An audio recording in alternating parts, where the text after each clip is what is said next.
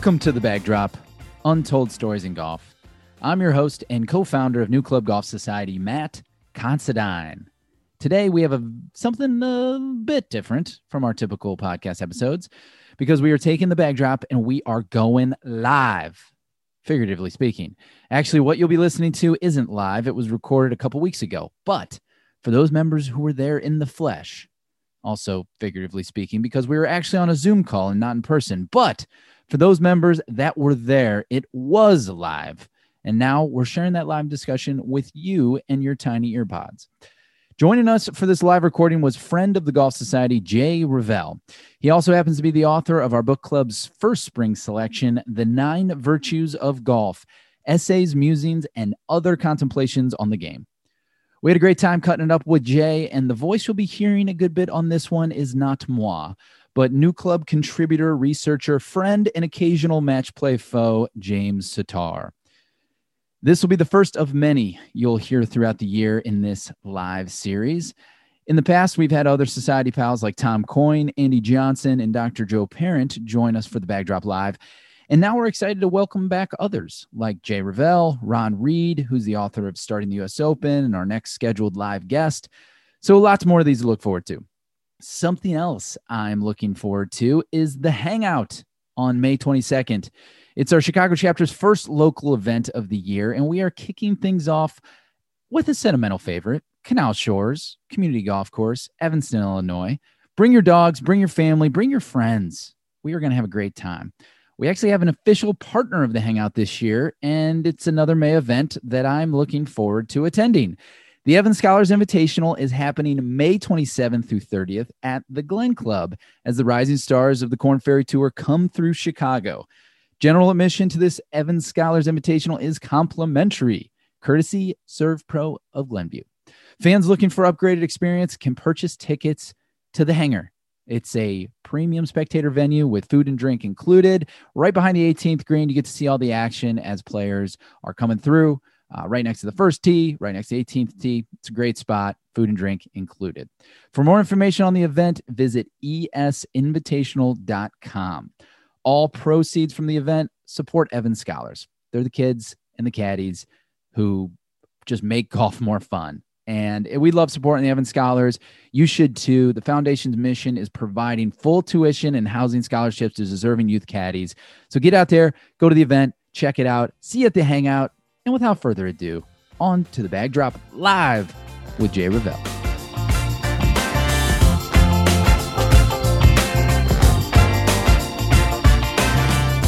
Uh, thanks everyone for joining us tonight. Um, second edition of uh, New Club Book Club. Uh, we have with us Jay Revell, who's joining us from Tallahassee, Florida. Uh, he's a blogger. He's an author, of course, of the book The Nine Virtues of Golf, and he's also a recovering country club president. Uh, he likes early evening rounds uh, out on the golf course with his dog. And uh, I wanted to just highlight this quote that comes from the introduction of the book, uh, which I think frames a lot of what um, Jay's about in his writing and what New Club's about. Uh, he says, Golf feels like a bigger community today than before. As much as I enjoy writing about the game, whatever really, uh, what I've really come to covet is the nearness to others who share my sensibilities for it. The stories that I write are all united by a common desire to connect with other golfers who can't get enough of the silly, agonizing, painstaking, excruciating, embarrassing, joyful, wondrous, exhilarating, life changing, and fulfilling game. Please join me in welcoming Jay Revell. How's everybody doing? I uh, uh, it's been a minute. I've, I've, heard those words from from that intro, uh, but um, I'll tell you, it's funny, man. I just in the course of the last week, I've I've had the chance to interact with a whole bunch of different people. I was in Pinehurst for a few days and um, interacted with a couple of folks there, Joe Zwickel and Dave Baisden and um, Tom Pashley. And, and uh, earlier today, I, I, had the chance to talk to Laz Versalles for a while on the phone. I don't know if y'all know Laz, but you know, just and then sitting here, you know, chatting with you guys. I mean, all of that are conversations that if it weren't for golf and and really the internet, I, I would I never would have had an opportunity to have probably. And to me, that's that's my favorite thing about all this, and um, I can't get enough of it. So I, I appreciate y'all having me with you tonight. Be, we'll, we'll have some fun with it. Yeah, absolutely, and that's what brings us all together. You know, is this is this crazy game and and our our maniacal love for it. Um, so you fit right in. Um, thought we would just kind of start off. Uh, wondering if you could tell us uh, how you get got into writing about your golf experiences. Yeah, you know, uh, so golf has just always been a major part of my life. Uh, probably at times a little too major. Uh, if you ask, you know, my significant other, uh, who's sitting at home right now, pregnant with a toddler, wondering why I'm talking to strangers on the internet again. Um, but um, it, it, it, it's just always had a hold on me. Uh, writing has always been something that I've loved to do. And, uh, you know, according to some, it's something that I have some skill sets at. And um, it's funny, I, I never, I, I, always wrote a lot professionally. I, I come from a background in uh, uh the political realm, uh, mostly on the local level here in Tallahassee. And so I always did a lot of, a lot of writing there, you know, columns in the newspaper and, uh, ghost writing lots of stuff for candidates and uh, different community leaders and all kinds of things like that. And uh, but I, I, for whatever reason, I never had thought to write about golf, even though it was something that has just again always really shaped a, a big part of who I am. Um, and a few years ago, I took a trip up to Sweetens Cove, and um, it, it it was it was like it awoke some little corner of my soul uh, that I I'm not sure I knew was down there and um, I spent a whole day hanging out there, and Scott's got the the, the evidence there. Uh, I, I I just it changed something in me, and and and I came home. I remember sitting in the in my boardroom at work uh, the following Monday, and halfway through this meeting, I was barely paying attention to was uh, a, a, whole page full of notes from my experience at Sweetens Cove, and it was just running through my head and I I kind of went back to the office later and and sat down and started formulating that into some words, and it just was kind of pouring out of me. It was probably a lot more than just that round pouring out, but um, I I ended up with this little piece that I felt pretty pretty good about, and I didn't really know what to do with it. And I had made friends uh, with uh, a young man named Ian Gilly who runs uh, Sugarloaf Social Club along with uh, Harrison Lewis, if you know those guys. And uh, this was like you know when when sort of the the golf and Instagram and Twitter worlds were really all just kind of starting to bubble up. And um, I sent it to him. I said, "Hey, I, I don't really know what to do with this, but." Um, I thought I'd send it to you and see what he thought, and he really liked it. And he said, "Well, we why don't we publish it on our website and push it out and see what happens? And so he did, and, and it got a really, really warm response. And it that triggered a whole nother feeling, which I was like, wow, that's this is new. This is this is unique. I mean, I was getting messages from people from all over the country who had been there. Um, again, this was probably, you know, at that point there were probably only a couple of real media hits uh, out there for the place, and um, it was it was really cool. It was a cool feeling, and I said, "Well, I, I think I'd like to have that feeling again." So um, uh, I think I happened to have had a trip scheduled a few months from then uh, out to Monterey and played uh, Pebble Beach and Pasatiempo on that trip. Wrote a few notes about that and um, had some similar nice warm responses. So I just kind of kept at and uh, kept doing more of it and I go back and read some of those early things now, and I kind of go, Lord, I, am not sure I would share that with anybody uh, uh, these days, but um, you know, it's been a growing experience and a learning experience, and I've just loved it, and I, have I've really you know poured a, a, whole lot of myself into it, and uh, I, I, try to write some uh, some bit about golf every day. Some days it's only a tweet, some days it's an Instagram post, some day it's an essay, some day it's a you know full length article. It just depends on on what's going on. And I've, I've been very fortunate to have a few good things happen uh, along the way. I've, I've made some good connections and some good, uh, uh, you know, networking through the internet. And uh, again, also fortunate that, you know, at the same exact time, places like the Golfers Journal uh, came about, um, McKellar Magazine came about, uh, and just different opportunities for me to be able to put a few words uh, into publication started arising, and and just kind of stuck with it. And uh, then one day I had this crazy idea to pull it all together into a or pull some of my you know greatest hits uh, or, or, some of my favorite pieces into this uh, little book called The Nine Virtues of Golf, and I, to this day, I've it has just raced past my uh, very low original expectations. That's great, and I'm glad to hear that you're you're writing a bit every day, even if it's just a tweet. You know, writing is a muscle; you got to exercise it. Oh yeah. Um, you, you know, you mentioned uh, writing for your blog and writing for other sites, and and a little bit about books. So, um, could you elaborate a little bit on on how you were able to turn uh, you're writing, you know, these essays into a book. Uh, you know, a lot of us don't have a you know a background into publishing. We don't know how it works, and yeah. we'd love to hear how, how, your experience was. Uh, yeah, you know, it's funny. I, I I was doing. I knew at one point I wanted to do that, and I and I got, started having the feeling that I had enough um, content together that I could probably give it a try. Uh, I had I you know a lot of it's I'm a big believer in A/B testing. Um, I took a series that I did. Uh, I got contracted by Visit Florida to I pitched them on this idea of doing um, a series called uh, "Hiding in the Sunshine," and it was this, uh, you know, the sort of off the beaten path golf courses of the Orlando market. And we did, um, you know, Winter Park Nine when it had just reopened. Uh, a place called Rio Pinar, which they originally had the old Florida Citrus Open at. Um, uh, oh, what is the name of that little place? Uh, Mount Dora Golf Club, which I would highly recommend. That's a good little discovery down there. And um, uh, uh, Dubsdread, right there in the middle of Orlando, uh, one of their municipal courses, which has a lot of history. Claude Harmon grew up there. All the Harmon boys grew up there.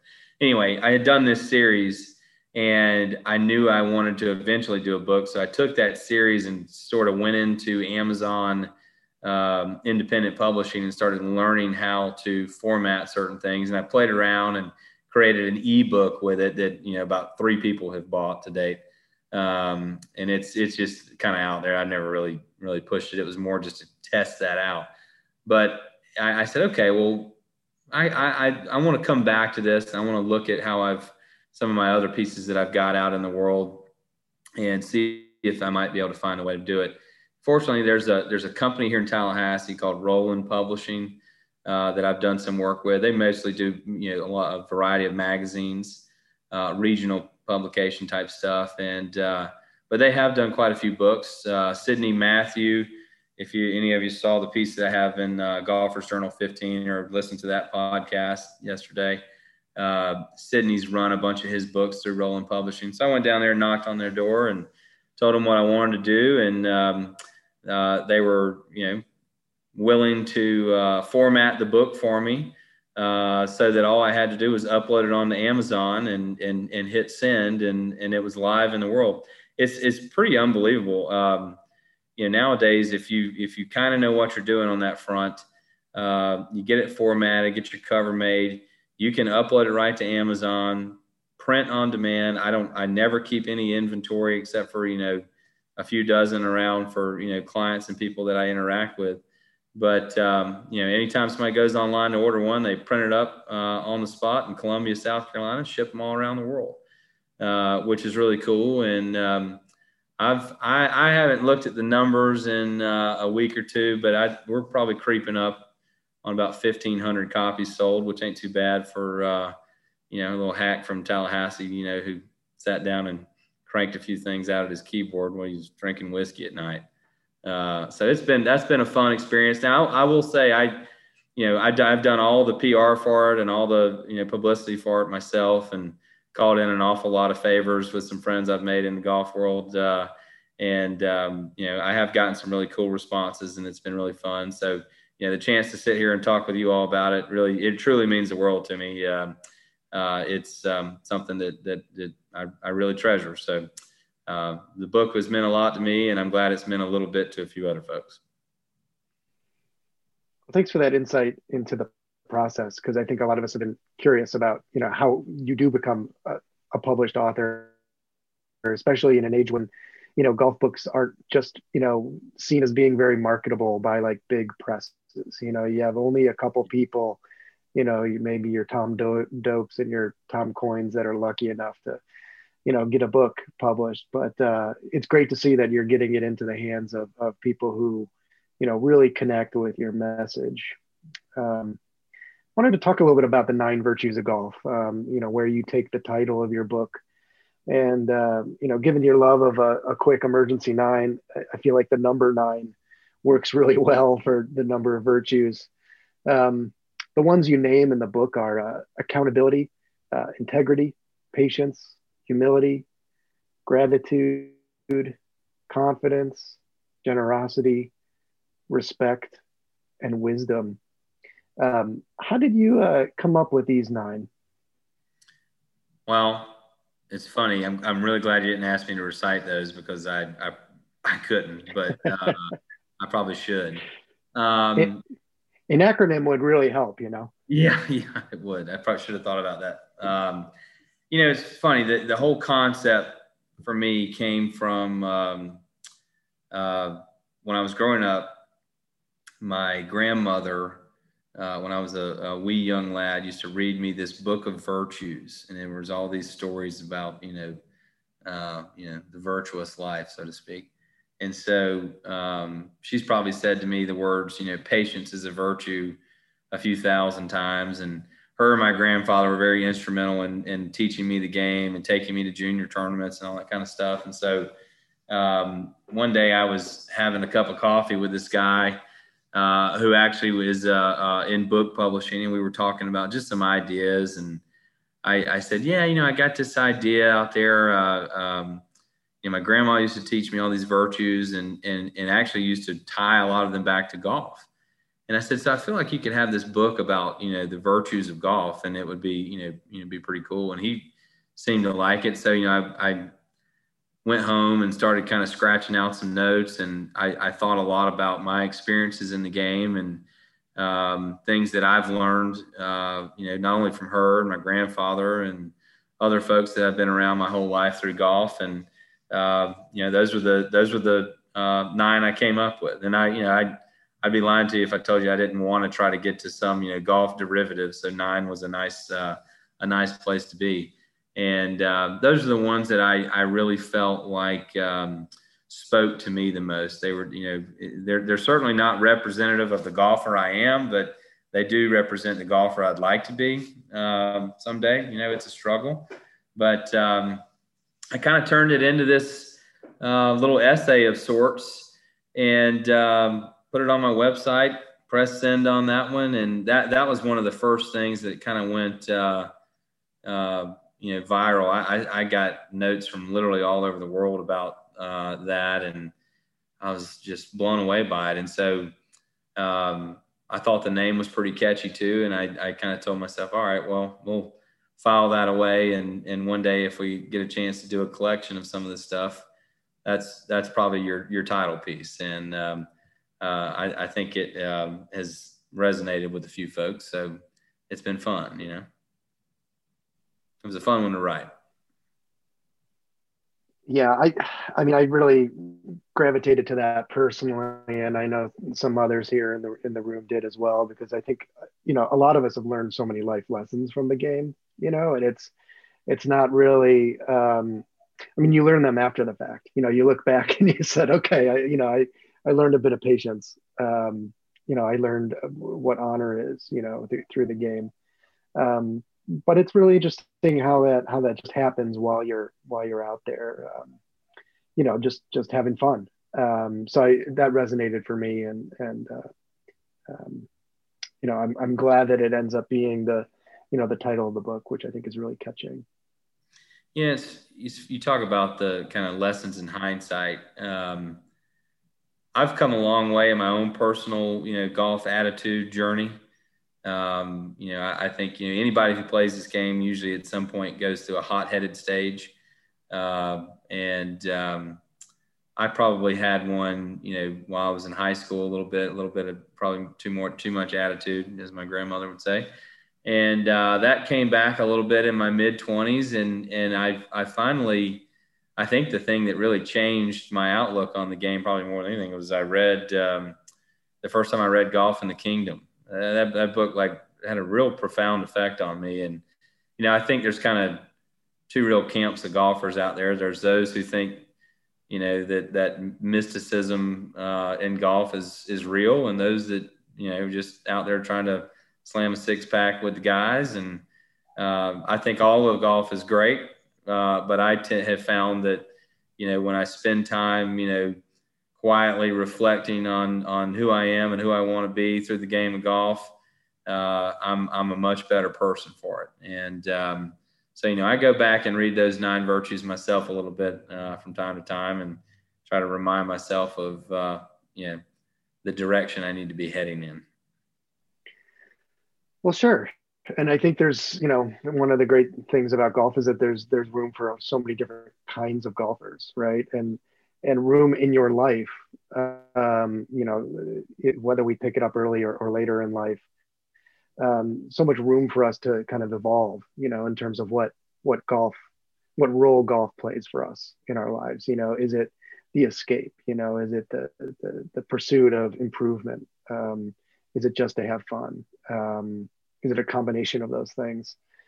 Um, you know, there's certainly a lot of emotional resonance that that comes to us through the game over time, and you know, I really liked your essay about saying goodbye to a, a loyal set of golf clubs um, you know, taking them out one last time, one last stroll. I've been thinking about getting a new set, and you know, I honestly have like this um, weird emotional connection to you know these irons I've been playing for about ten years. Um, you know, that feeling you get where you know you have this, you're excited about this new set of clubs, like you can't wait to try them out, but you also kind of feel like you're, you know, you're breaking up or like cheating on like an old set of loyal clubs. Um, you know, how did how did you convince your wife that you need to hold on to these old old clubs? You know, for for those of us with with some space issues, we want some advice. Well, so basically, when I was single, I had my own house, and it was glorious. It was like golf house Tallahassee, full of golf shit from ceiling to floor to side to side. And I just thought it was the coolest thing in the world, right? I mean, I, you know, it's probably why I stayed single as long as I did. But uh, you know, you go from having a house full of golf stuff to then having, you know, a room full of golf stuff to then having, you know, this little corner of the garage full of golf stuff to when, you know, then now I have this office, you know, downtown uh, in this rickety old house that like is where these things are now finding themselves. I got like six sets of golf clubs. I, I can't get rid of them. I, I, I cannot bring myself to do it and you know go and you know there's a lot of memories in those things you know there's a lot of um, there's a lot of time with them and and a lot of a lot of effort that goes into all those you know dings and dots that that uh, end up on those club faces but um, yeah so i got a little corner in the garage where all my uh, past glory lives and um, that particular set is funny i actually ended up uh, I let my dad borrow them for a weekend, and he's still holding on to them. So I saw him the other day when I was over at his house, and I went out and hit this uh, six iron out of there, and I was like, man, that still feels pretty good. You know, it was a, it was a good set. Um, but it's funny, I, I, I, I had a really incredible year of golf uh, with that set of clubs. I it was like the last year before I became a dad, and uh, I just it was like I knew it was my last chance, probably till I'm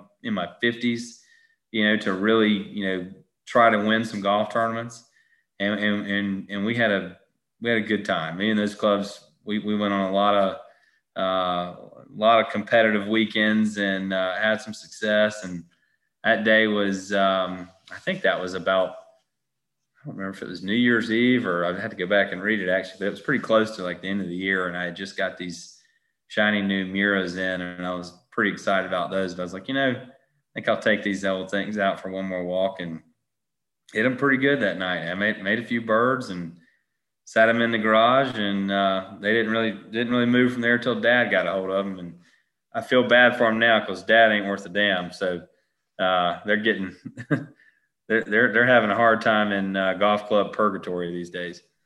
You know, I mean, it's a good message to have though. If you can hold on to your clubs, you know, I I played a set of uh, Titleist DCIs for like 15 years and, yeah, and finally got rid of them. Um, people were starting to look at my set of clubs and wondering if I was crazy still playing them back in, you know, 2010 uh, or so. But you know, I'm glad I didn't get rid of them. I'm glad I, I, I tried selling them somewhere, you know, Craigslist or something, and, and there weren't any takers. And I'm glad they didn't sell because now, I mean, I got to find space for them, you know, in an apartment. But, but I'm I'm hoping to take them out from time to time and just see see what they're like, you know. Um, I don't know. It's a connection to a different part or a different chapter of our of our lives, you know. And if you hold on to clubs for more than a couple years, and I think it's nice to you know be able to revisit that in a more tactful way. I think um, that that men are a little more sentimental than we probably let on. Like my wife, you know, I write her a you know beautiful you know sonnet for her birthday or whatever, and you know, she reads it, throws it in garbage. You know, I'm like, uh, what, what are you doing? You know, like, don't you want to keep that and look back at it one day fondly and think of how wonderful I am? You know. Um, but you know, doesn't really doesn't really do anything for her. But uh, you know, I won't buy a set of golf clubs and she'll she'll walk by. I'll be staring at them in the garage. So, what are you doing? I'm like, just reminiscing, honey. Just thinking of you know, past glory and you know, faded memories. Uh, you know, just I don't know why I do it, but you know, there, there's a lot of afternoons, a lot of hours in those things. You know, uh, it's like an old car, I guess. You know. Um, right, right. I mean, how many of you wish you still, even though they were they were probably clunkers, right? You don't you kind of wish you had your first car still, just just to go take it for a spin and laugh about you know the shitty music you were listening to back then? All the dates you went on that didn't you didn't end the way you wanted, you know. Yeah. Tape player didn't work. You know, only one radio station on the antenna. Yeah. Oh, yeah. stuff. Yeah yeah uh, we're gonna um, we're gonna open it up to yeah we're gonna open up to, to, to questions in just a little bit I, I have just a couple more here sure. um, before we open it up but uh, wanted to ask about your you know your chapter the essay called uh, scotland down the street uh, i think that resonates a lot with us here at new club uh, we're, we're a society named after a neighborhood club in uh, st andrews and we all kind of long for that closer connection uh, between our golf courses in our communities here in the United States. I mean, what do you think we could do here in the U.S. to make the connection between like community and golf courses more successful? I think that's a wonderful question. Um, so part of my background, you know, I was talking about local government, right? I, I used to run this organization called the Downtown Improvement Authority here in Tallahassee, kind of a quasi-governmental uh, taxing entity, and you know, we I used to tell people my job was to make uh, or our work was to make downtown work better, and um, you know, a big part of that was I, I saw it as it was my job to help people either a fall in love with downtown Tallahassee or b remember why they love ta- downtown Tallahassee, and you know, I I try to do that through you know telling stories, right, and uh, when I think about the connection between communities and golf courses um, the places that I probably um, love the most, without question, in the game are places that have that really strong tie between a, a, a, place that people live and then this place that people recreate, right? And the lines get really blurry. so I was, I tell you, I was in Pinehurst the other day. I, I, told I told the president of the resort this. I said, you know, I, I think what makes Pinehurst so unique in American golf is that you can walk off the golf course and walk into you know this quaint little village uh, and settle down in a pub and talk golf all night. I mean, the place it's a there's a town there. There's a there's there is a there there. Um, and whether you're you know in the village of Pinehurst or even off in Southern Pines down the street, um, there's just such a golf vibe in those places that I think is is fantastic. And um, there aren't many places that I've found in America that that have that. Uh, although there's there's there's probably a few more out there than we give it credit for. But like I think you know, kind of up in you know in some of y'all's neck of the woods in Chicago, uh, I love seeing the posts and stories from uh, Canal Shores, right? I mean, that's that's community golf in every way, shape, or form. I especially love seeing it when you know the guys are out there, you know, cutting down bushes and burning them in the you know rough and shit. I mean that that is the coolest thing to me. I, I just I think that's so fantastic. I, had Christian Hafer on my podcast the other day, and I think the first photograph I remember from him that really made me stop and kind of just think, wow, okay, that's cool. That's different. There's this image of someone, I don't remember, it might have been him, but he's walking through, you know, the streets of Chicago carrying this, gar- uh, uh, this golf bag. And it's just beautiful, you know, all sepia tone and beautiful and everything, right? And really sentimental. And um, I love that. You know, I, I grew up in this little town.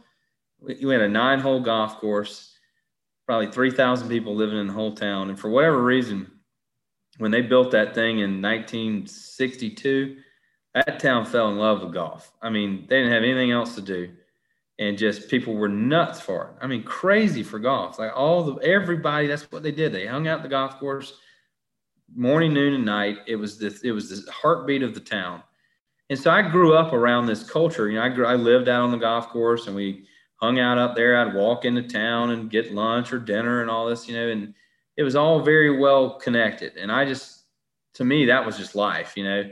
And so when you get out of that and you get out in the rest of the world and you see how rare that is, it makes you long for it more. So you you look for places where that you know either exists or has the potential to exist. And you know, here in Tallahassee, um, when my wife and I were looking for um, our first house, I said, I really want to live in uh, the Myers Park neighborhood, which is where Capital City Country Club is located. It's about a whopping, you know, three quarters of a mile from downtown Tallahassee. It, it has that old world feel to it. And, um, you know, I can walk out from out of the door of my house. Um, I, I go right down Camellia Drive. I hang a left on Seminole and a right on Old Fort. And I emerged through the bushes out onto the uh, 14th tee box of the golf course, and uh, I'm in my little, you know, nirvana out there, and I just I love it. And um, you know, to me, probably to answer your question, you know, what can we do? I think that the trick is is that, and this is kind of what that story is about, right? Um, you're gonna, it, you know, you got to live the life you want to live and, you know, we don't always have the opportunity to go move to Pinehurst or move to St. Andrews to go and live it, even though we probably all would, you know, really love to do that.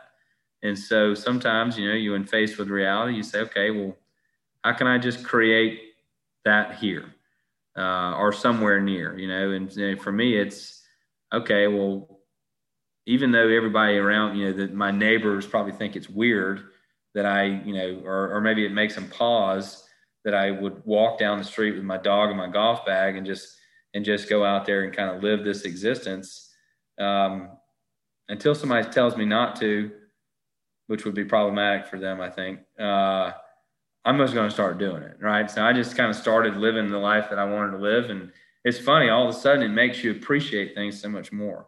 If you just kind of say, "Well, I know y'all think this is nuts. I don't really give a damn. I'm going to go do what I want to do." I'm going to live this the way I want to live it. I'm going to play golf the way I want to play it, and um, y'all can just deal with it, you know. And and what happens is it's funny. It kind of gets a little contagious. You start to see other people go, damn, I, I kind of that kind of looks fun, and uh, you know, so we've built this little gaggle of folks that uh, live in the hood and and spend a lot of evenings out there on the golf course. And um, one of my neighbors is uh, his name is Mel and uh, he's a, a, lifelong bachelor. He's got these two little chihuahuas, and uh, I, every time I see him out there about sundown, I yell at him. I say, "It must be Mel 30," you know, because he comes walking out about the same night every night, you know, same time every night that I do, and he's always got a pitching wedge with him, and all he does is take that damn pitching wedge and walk around and smack it, and them dogs will run after him. Smack it, and dogs will run after him. And it's funny. It's like you know, so you end up having this little community of us that are just you know spend our evenings out on the golf course and it's really fun and um, I love it. You know, it's it's um, making a decision to kind of go go forth and, and live like that has been uh, a wonderful thing and and and you know changed my perspective on a few things along the way and you know I, I started walking out there you know with Leon my labradoodle and having him play. I never really asked anybody for permission. I just sort of started doing it, and nobody really ever thought to stop me. And now we got a handful of people that bring their dogs out there when they come to play golf at the club. So, um, you know, I tell everybody too, you know, it's we're not exactly uh, flush with cash out at Capital City Country Club, so you know they need the dues bad enough to let me get away with some of these things, which is fun. So, you know, we make we make it work. Yeah, sometimes you know you just you just do it and and ask for forgiveness later, right? Um, you know, we, we we appreciate the mention of Canal Shores, you know, and the community connection there. Uh, a few people here, including David Gilmer, have been uh, really instrumental in establishing the connection, helping to make improvements uh, there for the community. It's uh, it's also the only place where I've been able to bring my dog out uh, on the course. Uh, I've got just a little guy who kind of gets a little tired on a normal on a normal sized golf course. But you know, public courses here in Chicago just kind of frown upon it. But uh, you know, a common thread through many of your essays is the joys of having a dog out there um, with you on the course. And I, am wondering if you've heard from other other people about like you know making golf courses more dog friendly. Um, you know, is it is it just a matter of just of just trying it and and and making you know and just making inroads and and um, and asking for forgiveness later. Yeah, and I, I, think you know the other element of that is you, you need to have a somewhat well behaved dog.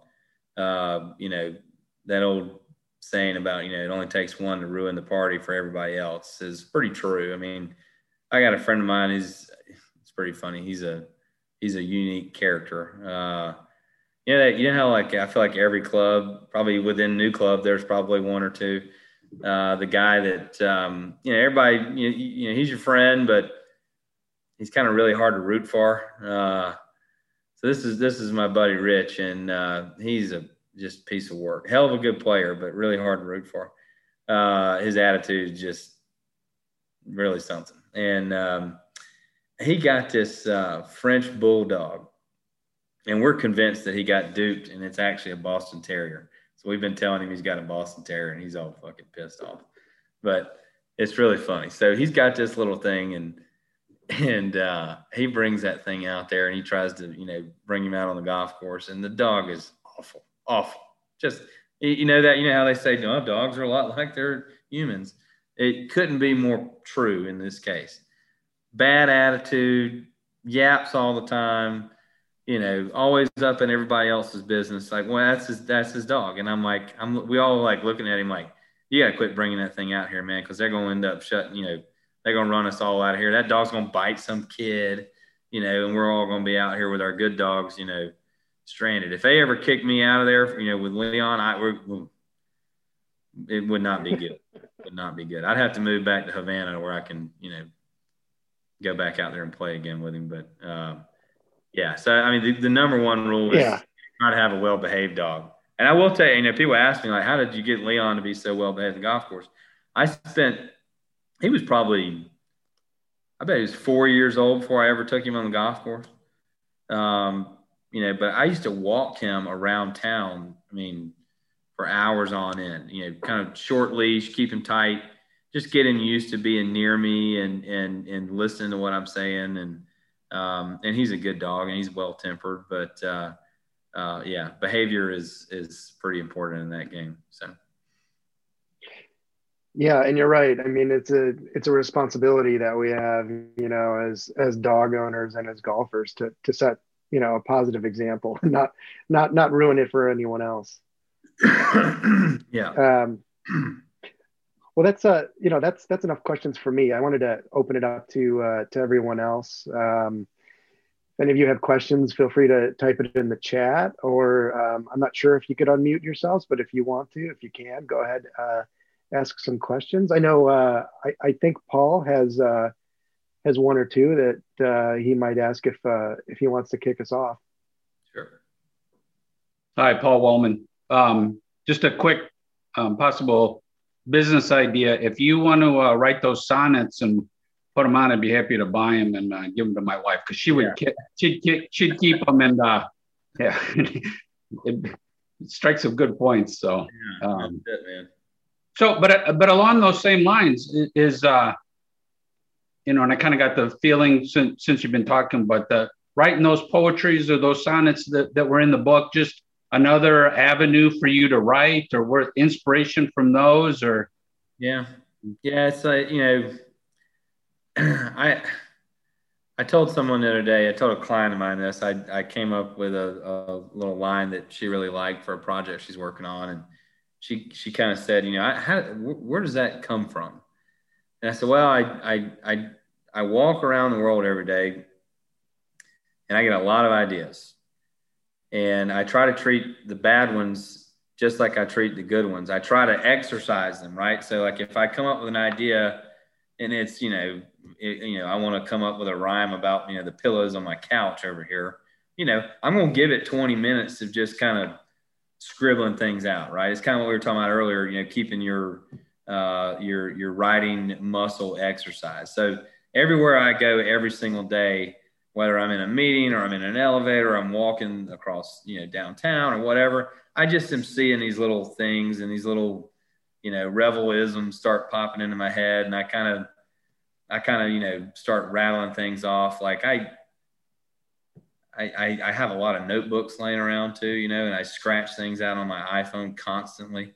And so some of those things, you know, were the result of me, like there's one in there called daylight saving swings. Right. And I literally was out there one night with Leon and, you know, I was by, we were just the two of us. I come walking off the H T box and the sun's going down. It was absolutely beautiful. And I'm like, damn, this is, I mean, what, what more could you want?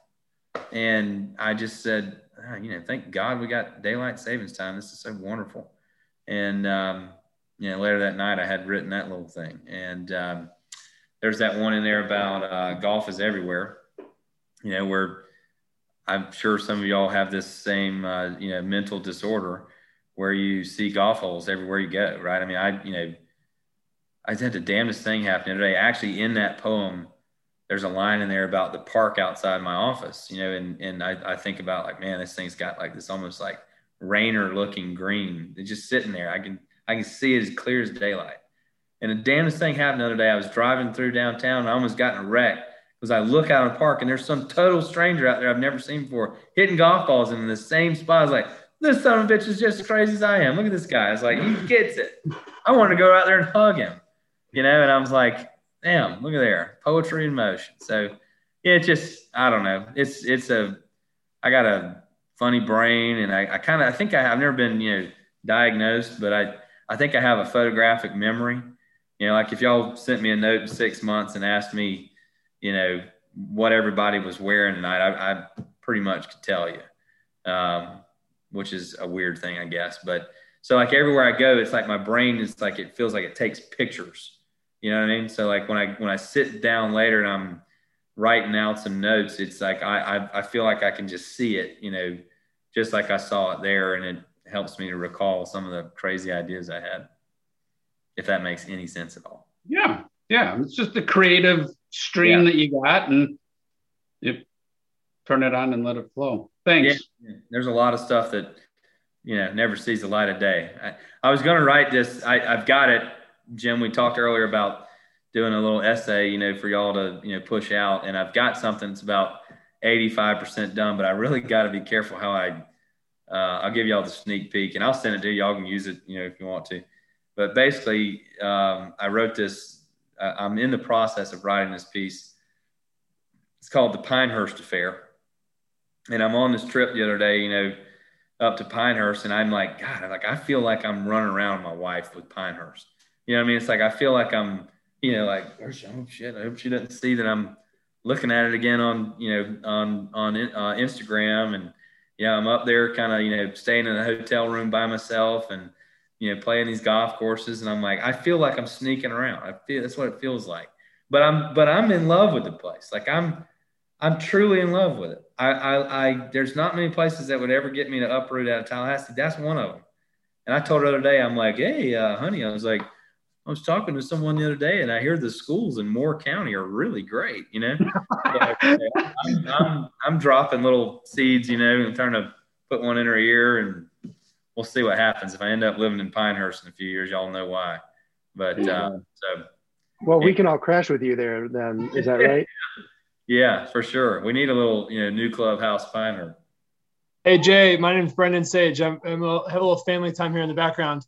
Um, yeah. I saw on Twitter that you uh, hold out for Eagle on the 14th hole. So tell us that story. Yeah, yeah. So Mid Pines, right? Yeah, Mid Pines. Which it, how many of y'all have had that opportunity to play there? That is a fantastic golf course. We'll be, I, uh, just we'll be headed there for the Fall Founders Cup. Oh, fan, wonderful! Well, you know, drop me a line on that one. Uh, that is uh, that's a magical walk. The first probably what is it, five, six holes there are on one corner of the property, and they're they're they're good. I mean, they're they're really nice. But once you cross over, I can't remember if it's six or seven. You're on this whole back, you know, corner of the property, and it is it's just a magical walk. I mean, you're like going through this beautiful pine forest. The, the trees are way taller there than they are on um, uh, number two. A lot more topography. Uh, Kyle Franz did just a magnificent job renovating that um, golf course a few years ago. And uh, I was out there with Dave Baysden. Y'all know Dave, um, the artiste. Uh, Dave and I have become really good friends over the last few years, and he lives a couple hours away. So every time I'm up in that neck of the woods, I call him and tell him let's let's go for a walk. So we're out at Mid Pines having a lovely day, and um, you know, just one of those days where you kind of get lost in it. You know, I'm uh, I'm just walking around with a big old smile on my face, and it was absolutely beautiful. Uh, and again, I got a toddler, pregnant wife, and a reno- house renovation going on, and I'm up here walking through the woods and Mid Pines, and I could not be fucking happier. Excuse my French, but I was just in a delightful mood, and um, I, I hit a. I was really banging my driver pretty well. I'm a little worried about it now because the good folks at Delta snapped that thing in half on the way home. But um, the um, I hit this just rope of a drive on the 14th hole, and I had a, a sand wedge in about 106 yards. Uh, hit it up there, and, and, I watched it land. It had a little zip on it, and uh, Dave and the rest of the team were already kind of you know nearing the green, and I I see it disappear, but I the pin was in the back, so I wasn't sure if it had just gone over the green as they're prone to do out there.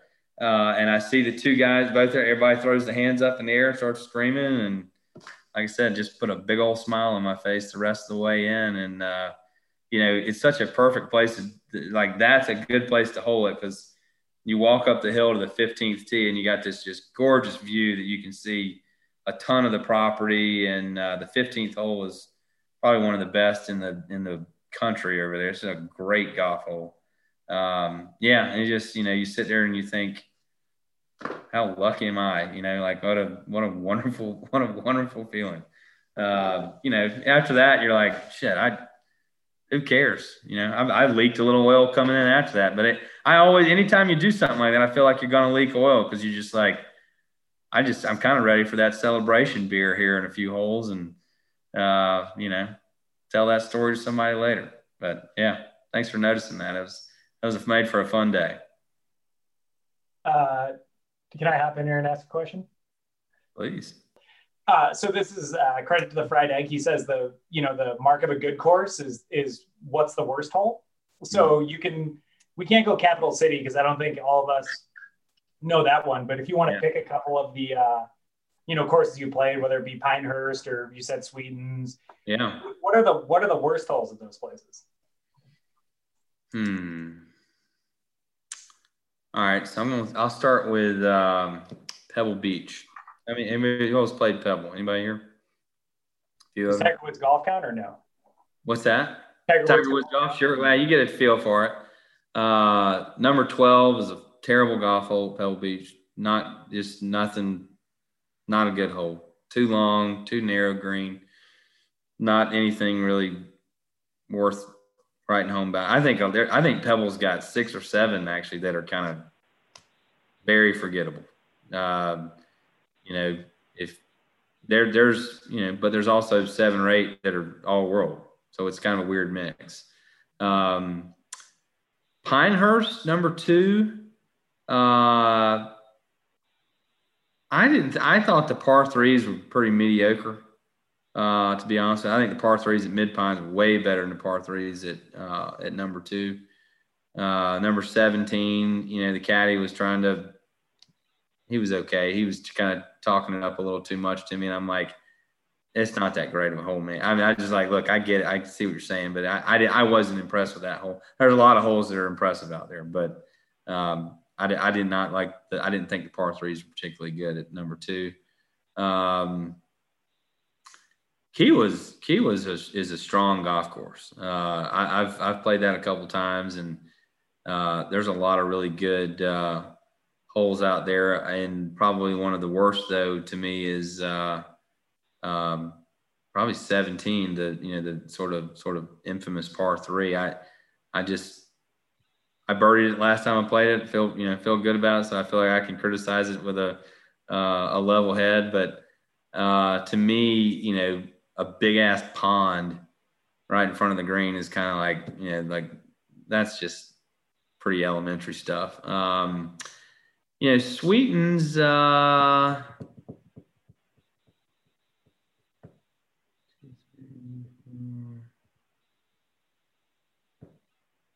I'm going to say number two is the worst hole at Sweetens, and I probably get a lot of put some pushback for that, but um, I know. I, I, I mean, it's like which kid do you hate the most? I don't know, but um, yeah, two. You know, two. If you miss the bunk, I don't know. It's pretty good. It's got some cool elements on that green, but um, you know, it's got that sarlacc pit out there in the middle of the fairway, and it's like, um, you know, as long as you miss that, I feel like it's, you know, not a whole lot to pack. Yeah, uh, you know, that's probably my my least favorite out there. If I had maybe a tie between that and eight. Although I like that green on eight a lot. Um, but you know, yeah. So every everywhere's got you know holes that are uh, least favorite, and um, yeah, kind of fun to fun to to dive into. I don't know if I sat here and thought about it for a little bit more, I probably could give you a, a couple of uh, a couple of better examples. Um, there are no bad holes at Capital City Country Club. Just FYI. Jay Scott, long time listener, first time caller. Howdy. so you brought up Pebble. Have you done Bandon yet? I can't remember. No. I saw a whole gaggle okay. of my friends going out there at the same time I was heading to Pinehurst to, you know, for my affair. Um, and I just kicked myself for not doing I think we're going to go. So we got our, our, big guys group takes a pretty substantial trip every year. And uh, we're actually going to back to Pinehurst um, uh, in uh, June guys going. And I think next year we're going to go to Bandon. We wanted to kind of wait for everything to. Uh, we talked about going yeah. this year, but with everything going on, we kind of thought we'd hang a little closer on the East Coast. So. Yeah, if you love if you love Pinehurst as much as you do, I think Bandon will be kind of eye opening for you. While it doesn't have the the city yeah. experience like uh, like a St Andrews or a Pinehurst does, I think the golf there is probably as good or better. Oh yeah, yeah. I mean, I, a friend of mine was uh, Joe Zwickle and I were having dinner the other night, and he was just he's always raving about it, and um, yeah. I'm pretty eager to get out there. I, I, I, I have a genuine fear of discovering some new places because I, like I said, I, I when I fall in love, I fall hard, man. I, I push the chips yeah. in, and it just like I'm sitting around like you know moping around like a little kid, you know, like I just got to get back. I got to go see her. You know, I mean, that's how I feel. You know, and and so I have this like I'm scared to death to go to Scotland. I'm terrified to go to Scotland. I'm so scared I won't come back. I mean, I you know I I've read all the, all the books. I've read everything there is to read. You know, one of my favorites is uh, a season in Dornoch. I love a season in Dornoch. Have y'all read that? That is a fantastic book. And the thing I love about it is the book is mostly about the culture of the people in this little town and just you know how golf just is just intertwined in it from every angle. And I sit there and I'm like, you know, that's what we, you know, Jim, we were talking about, you know, Scott, um, uh, the the essay I wrote. You know, I I I want that. I love that. I you know, I don't need a whole lot, folks. I, but golf is one of the things I need. And if I can live in a place that's got a little hooch and you know good golf and a nice breeze and hopefully a place for me and the family, like I'm, I'd be pretty content. So I'm scared to go see some of these places because I know it's going to be a, a bad hangover, you know. No doubt. You know where else is really starting to grow with that community type of event is uh, Aiken, right? I mean, Aiken Golf Club just down the street in that little downtown area. You're starting to see what you just talked about, folks with their clubs walking back and forth.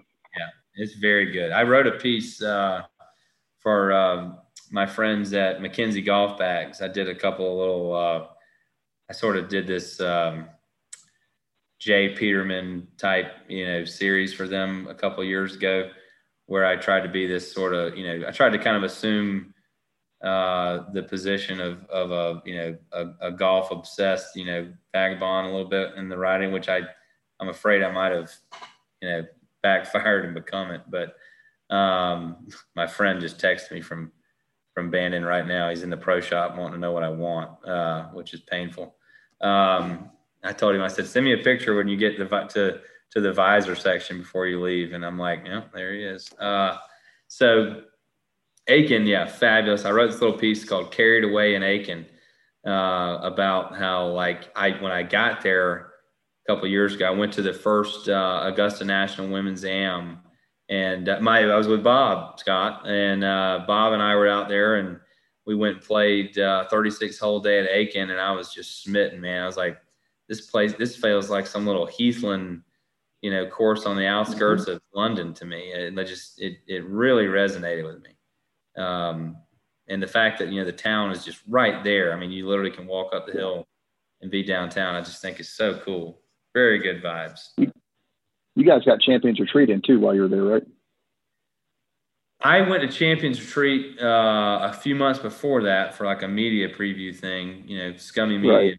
And um, we also on that trip uh, we went to Sage Valley, and uh, I was supposed to play Palmetto with Bob, and uh, I ended up having to come home because my kid got sick. So um, you know, wife put the screws on me, and I missed Palmetto. But you know, hope springs eternal. I've I've heard. I mean, y'all played Palmetto. I, I hear that's that's pretty primo. So uh, really East good. South Carolina McKenzie number, you know, pretty good. I'll, Jay, uh, hey Tom. Oh, go ahead, Tom. Go ahead, Tom. No, if you if you need to wrap up, I know it's eight o'clock. No, no, no, you're good. You're good? Yeah. So Tompkins. I'm actually in the DC area, and we have. I love the the article about walking, doing it with your dog. We have this great course, this nine hole par three called the Schoolhouse Nine. It's a little drive outside of DC, so you have to make a trip. You know, make it an afternoon, so you play it a lot, but it's great because you can take the dogs out there take the kids, walk around. They have a great little pub with great burgers right there at the end. So it's, it's a fun place, but it's again, probably like a 45 minute drive out of DC. So not something I can just walk down the street like you have. But anyway, I, I just had a quick question. Love the book. Um, I mean, how do you see, like, again, a lot of this writing, you mentioned McKellar, Golfer's Journal, all these things are out there and it popped up over the past few years. I mean, do you see this kind of continuing on? I mean, I've seen like Golf Magazine change this format in a good way. Golf Digest is still really, you know, read it in five minutes. But, you know, I, I think all the other writing and everything is awesome. And, you know, your book and others and Coyne's books, those type of things. I just, I hope this continues. And I just, you know, want to see it, you know, in the written format. I mean, love the podcast and everything as well and listen and watch the videos. But I think getting this kind of writing out there has been incredible. So just want to hear your thoughts, kind of how yeah. this kind of progresses or hopefully continues to progress. Well, and, and thanks, Tom. You know, I, I've I have really wanted to go up to Sperryville and see uh, Schoolhouse Nine. That just looks Fun. right up my alley in so many ways. Leon would terrorize that place in all the right ways. and um, you know, I, short answer, yes. You know, I, I, think we, I think golf is. I'm a big, I'm an optimist, right? I, I love being an optimist. I like being a golf optimist. Um, not everybody is an optimist. I, I find that kind of sad sometimes. I, I there's some people that I like and I like their writing, but they, they come off a little, little negative and I don't, I'm not sure, uh, uh, you know, that's a good thing, but, um, golf to me, it lends itself so beautifully to the written word. And our game really does have a rich history of, of writers. Um, you know, it's like, again, I was having this conversation with Tom Pashley at Pinehurst the other night. I said, Tom, this town has a history of of having great writers living here. And I said, you know, again, I'm, you know, y'all can see where I'm going with this, but I was like, you really need to get the next generation of Pinehurst writers living right here, Tom. It's very critical to the success of the resort. Um, and, um, and, and, not not that I should be included in that, but uh, anyway, I you know I think there's a very bright future for it. And you know, the Golfers Journal, McKellar, some of these others, I think have proven that there is a market. I don't think it's a you know a, a huge market, but I think it's a growing market. You know, and and I think there's a lot of opportunity um, that continues to be proven. If you give somebody something that's you know not very good, um, it, they, they will respond to it accordingly. But I think you know what we've seen is that the quality of of product. Um, you know, again, you think about the Golfers Journal. I ran. There's a guy. Um, I don't blank on his name, but um, he's from Tallahassee. He was a, a, a, a long time uh, assistant uh, senior editor at Golf Digest and he was in town. I ran into him one night at the golf course, and I said, you know, we were talking about. I, I had just published this piece in the Golfers Journal, and he said, "What is that?" You know, he he he's he had no idea what it was, and when I told him that it was you know seventy five dollars a year for a subscription, he about fell out of his chair. you know, and I'm like, you know, they've been in this sort of you know race to the bottom, so to speak, try to sell nineteen dollar a year subscriptions, and you know, it, it shows. I, I think you know you want. Um, if you want quality, no matter what it is, you got to be willing to pay for it. And I think that there are a, a, large number of golfers who are showing that they're willing to pay more for things that resonate with them, right? Um, so I, I, think there's a bright future there, and I, you know, um, I, I, do think it's probably though a more independent future. Um, I'm not sure your, you know, your legacy media in golf is going to be able to detach themselves enough uh, from some of the um, you know clickbait that's out there um, to be able to give you know produce really compelling things. You know, you know how the you know like I, you know, I think about the Golf Channel sometimes, right? I mean, you know they do some really good stuff. Unfortunately, it's like ten percent of their you know overall you know um, uh, output. And live from is a great show, very well produced and you know, loaded with excellent little vignettes that are that's got good writing in it and good production in it. But again, just a you know four week, four or five weeks a year that's really you know relevant. um, but I think there's a, a future. I, I, you know I, I, look to things like um, like the Keisers, you know, who have made a big stake in golf places like Pinehurst. Uh, who are who are making investments, and you know, I, I think the next wave you're going to see um, if I were if I were them, if I were advising those places, I would be advising them to produce written content, video content, the other visual content um, that is really compelling from some of the the most interesting voices in the game and presented through products that they produce. That's what I was. That, if I were them, you know, and, and and they have the Dream Golf magazine out there. That's a really good product um, you know, they have Putter Boy magazine from Pinehurst, although I think they probably should do a few things a little different from that. But I think you're going to start to see more in that. You know, um, we were talking about this again the other night. Like you think about all these sort of collectives of um, content producers, right? Whether it's No Laying Up, whether it's uh, you know Ginella and Shipnuck now are working together. Uh, the Barstool guys, you know, there's kind of a little flavor for everybody, and there's all these different groups and the only thing is, is that, you know, when you're talking about it from the perspective of like a resort like Pinehurst or a resort like uh, Bandon Dunes and the Keiser stuff, you know, if they're going everywhere and doing all these same kind of things everywhere they go, eventually, you know, the message is just sort of diluted, right? It's like everywhere is good. Um, and, you know, we're all, everybody who kind of does some of this, I think is, is guilt is, I shouldn't say guilty of it, but it's just the reality of that, that business model. And what I would like to see is these places, um, you know, take on sort of writers in residence or creators in residence hmm. that can really um, tie themselves to these places and tell stories with more depth uh, over time.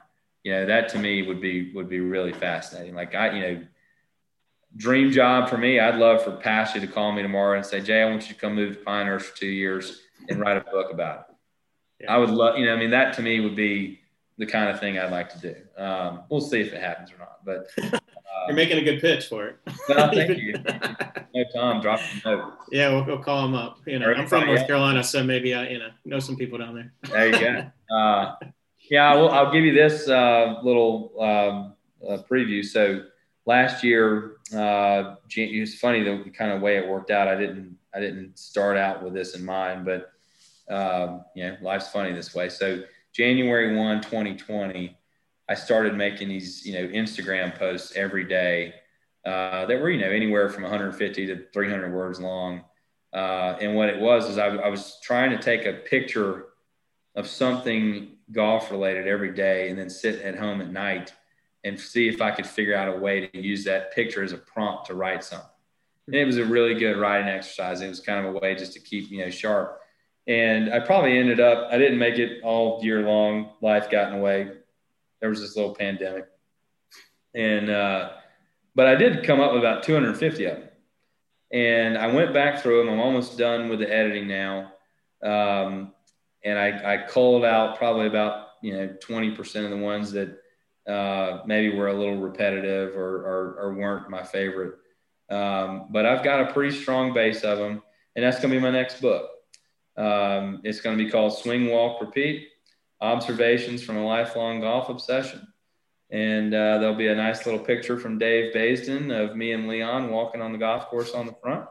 And you can read it, you know, two or three minutes at a time if you want to, or dive into it for a little extra length. And um, it's kind of, uh, you know, a, a, a, a, deep dive of these little daily revelations. Um, on the on the game of golf. Um, I think it's pretty much all my takes on the game in one book and and done in a very uh, you know succinct way. So look for that. Um, you know, probably sometime this summer if I get my game together.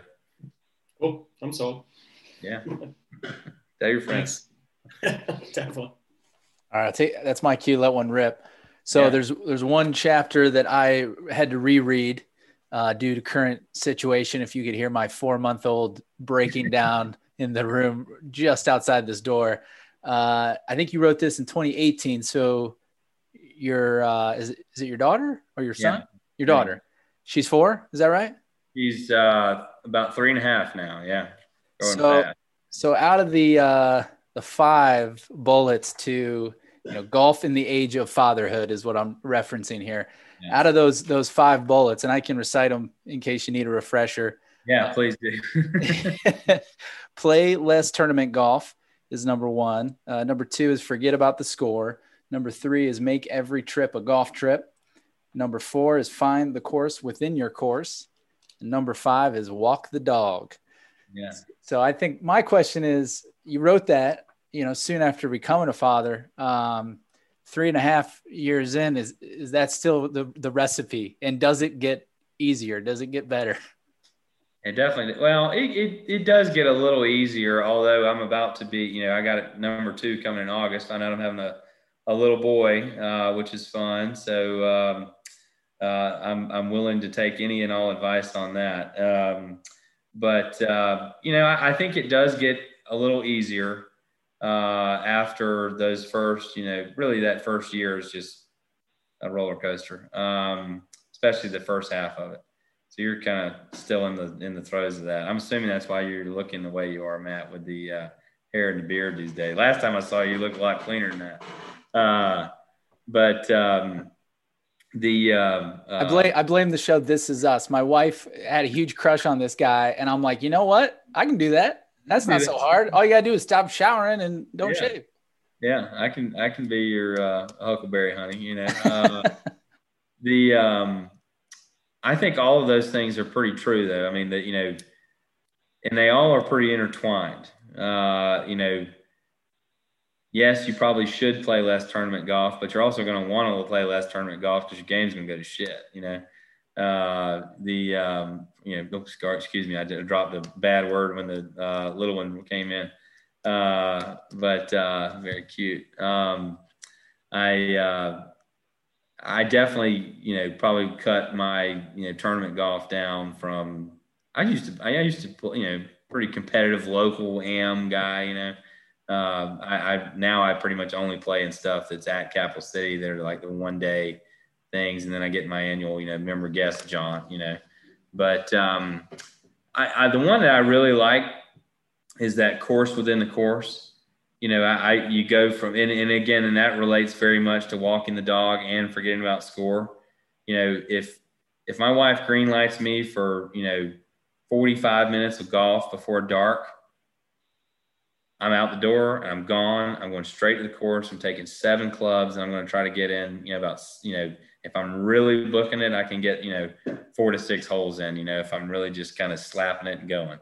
And um, that to me is uh, kind of a fun new way to understand your own, you know, golf course, right? So, um, like at Capital City, you know, particularly places that were built, you know, prior to World War II, you have a lot of those connection points and those little those sort of like loops within the loop. I mean, I can hit Capital City on two holes, three holes, four holes, five holes, and find ways to kind of keep, you know, loop back and forth. And, you know, sometimes that's, you know, you're cutting over and, you know, teeing one up in a, you know, like it's a par three, you know, from, from maybe just in the rough.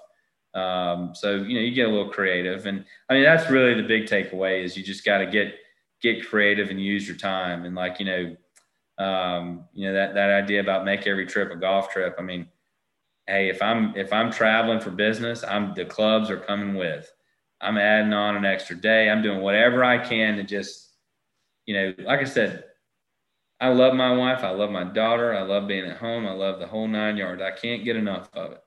But every now and then, daddy needs to go take a walk around mid pines, you know, like I need, I need, I have, and and she can attest to this. My mood, my whole existence is better. Like I, will be in a good mood for another week just off of that, you know, riding that high, right?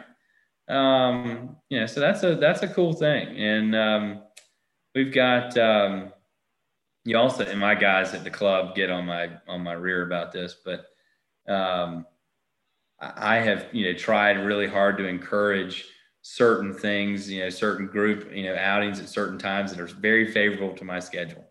So like we have a tomorrow, Friday. Uh, cheers to that.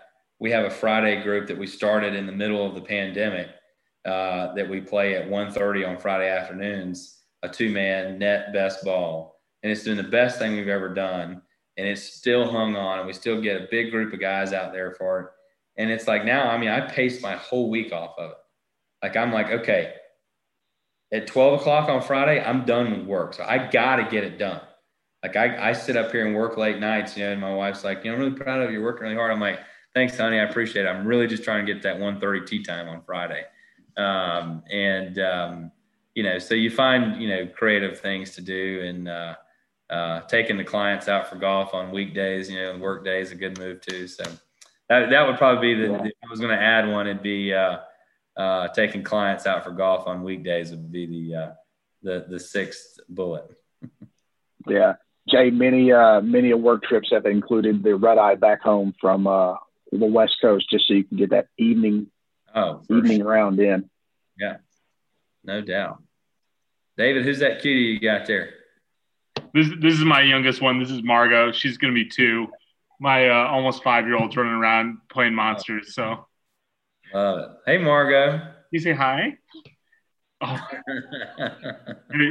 we we made a bet. My wife and I made a bet uh, during Tiger's Master Run. If, if Tiger won the Masters, uh, her middle name would be Birdie. So this is Margot Birdie Gilmore. Oh, it was a good day for, for our family when she won. Fantastic. Wow. Yeah, we, we love watching it. golf. I love it. I love it. That is so fantastic. Yeah. Too cute. Too cute. Hey, Jay, maybe you should name your number two Pinehurst. Uh, you know, Tufts. Jay Tufts. Uh, yeah, we'll see how that goes. Uh, I know where my boundaries are, and they they definitely affect children's names. Mackenzie, you know, like Mackenzie. Mackenzie's good. You know, Ross. Ross is very good. Uh, yeah. So call him Mac for short. Hey, Mac would be good. Now you're talking. I usually save those for my dog names. You know what I mean? Like, hey Jay, uh, just want to real quick. Um, I loved. The, sorry, my son is singing in the bathtub. Um, yeah. I absolutely loved the the article in the Golf Journal from 15 about your interview with Sid. Yeah, it was so cool, and I listened to the podcast too. It was awesome. I absolutely loved it. Would you mind just telling like another uh, brief story about that, like the whole experience, or, or like something that stuck out from from that whole journey? Sid, uh, yeah, Sid's a good dude. If y'all ever get a chance, he'd be a good guy to have on here one night and get him with a whiskey drink. He'll talk your ear off. Uh, he is a great guy. Um, you know, uh, I tell people a lot. You know, the stories I tell are, are you know what I call Jay Revell stories. Right? They're uh, they work for some, not for all.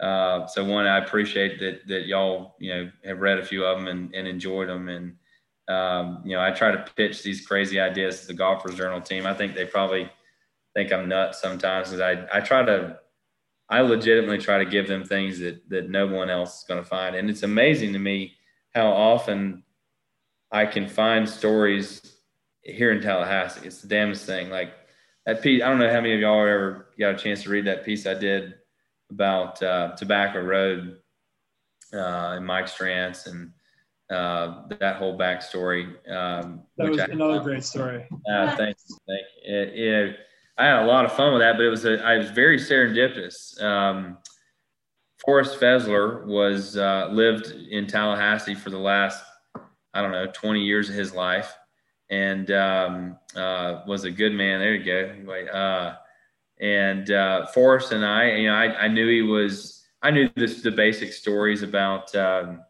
you know, he wore the shorts in the U.S. Open. If you ever heard that story, pretty wild. You know, uh, kind of to, to poke at the USGA a little bit, hopped into the Porta John and put shorts on in the last hole. I mean, like short shorts, really like 1984 shorts. And like uh, John Stockton. Yeah, yeah, very, very Stockton-ish. And um, anyway, so I knew a lot about you know Forrest and he was played on the tour and all that. I had no idea about his relationship with Mike Strantz. And I knew a little bit about Strantz, but not not a lot. And I, I, had lunch with Forrest one day because I was um, the president of the country club and we needed, we were trying to get some bunkers built and Forrest knew how to build bunkers.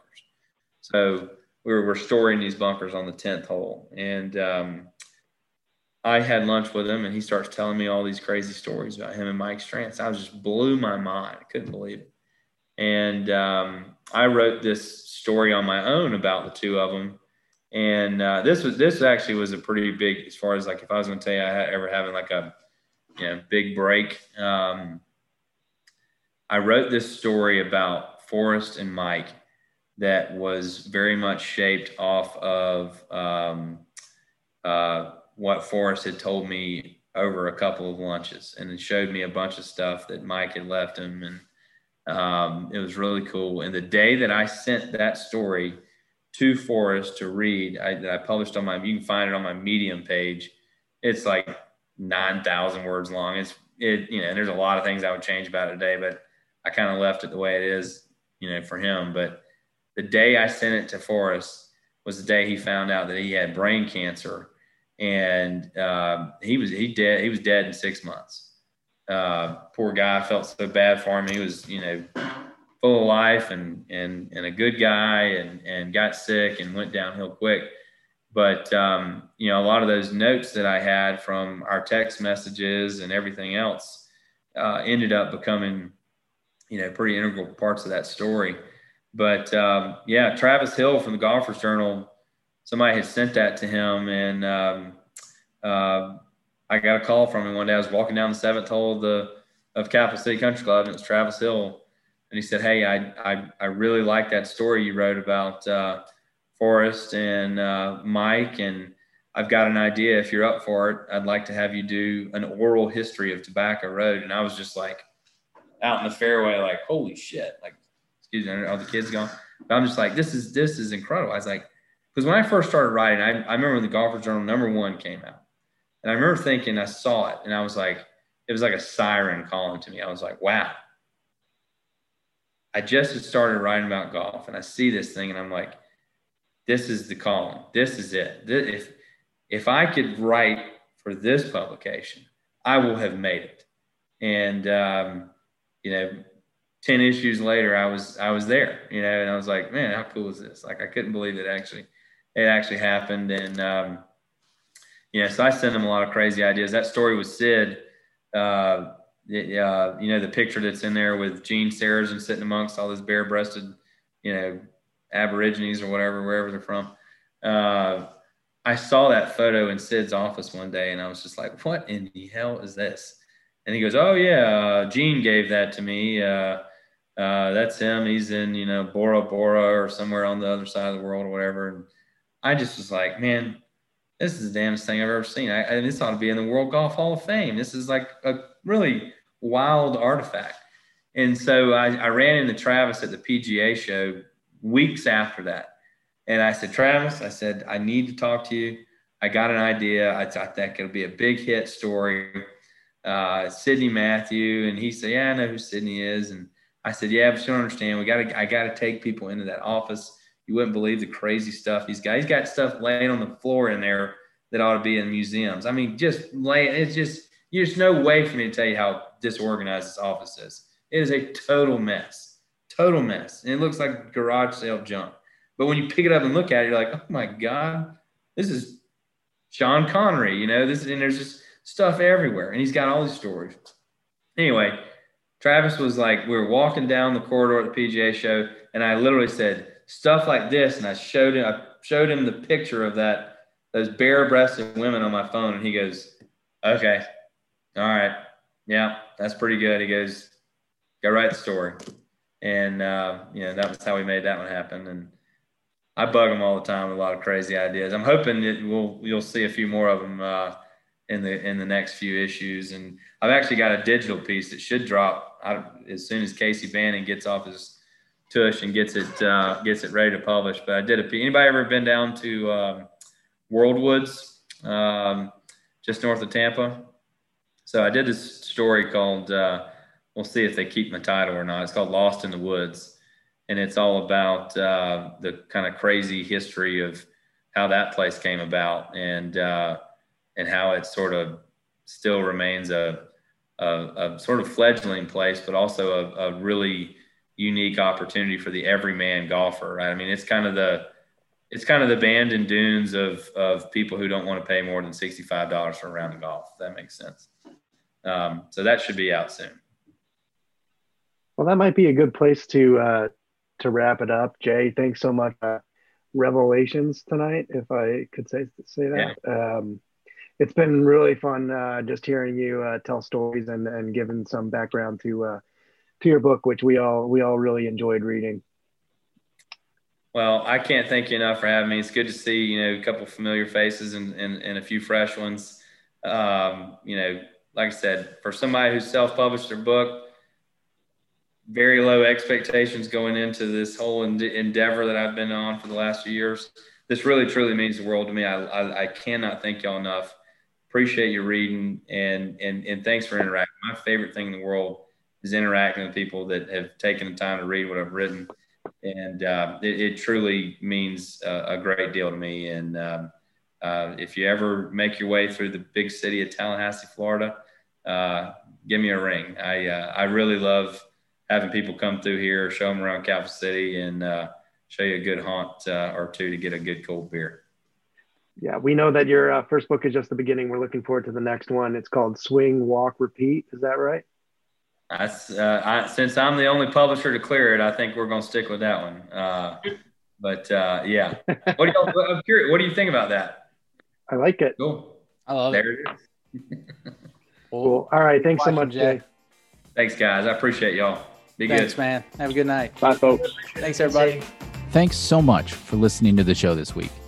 If you are not a subscriber, please do subscribe wherever you listen to your podcasts. If you want to follow us on Twitter or Instagram, we're at NewClub Golf. This episode was produced by Mark Caldwell with research assistance by Jim Satar.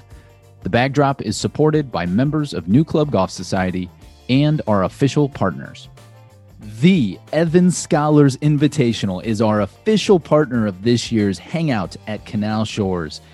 The future stars of the PGA Tour return to the Glen Club on May 27th through 30th for the Korn Ferry Tours Evans Scholars Invitational. General admission to this event is complimentary this year, courtesy SERVPRO of Glenview. Fans looking for an upgraded experience can purchase tickets to the Hangar, a premium spectator venue with food and drink included. For more information and to secure your tickets, visit esinvitational.com and I will see you at the Evans Scholars Invitational.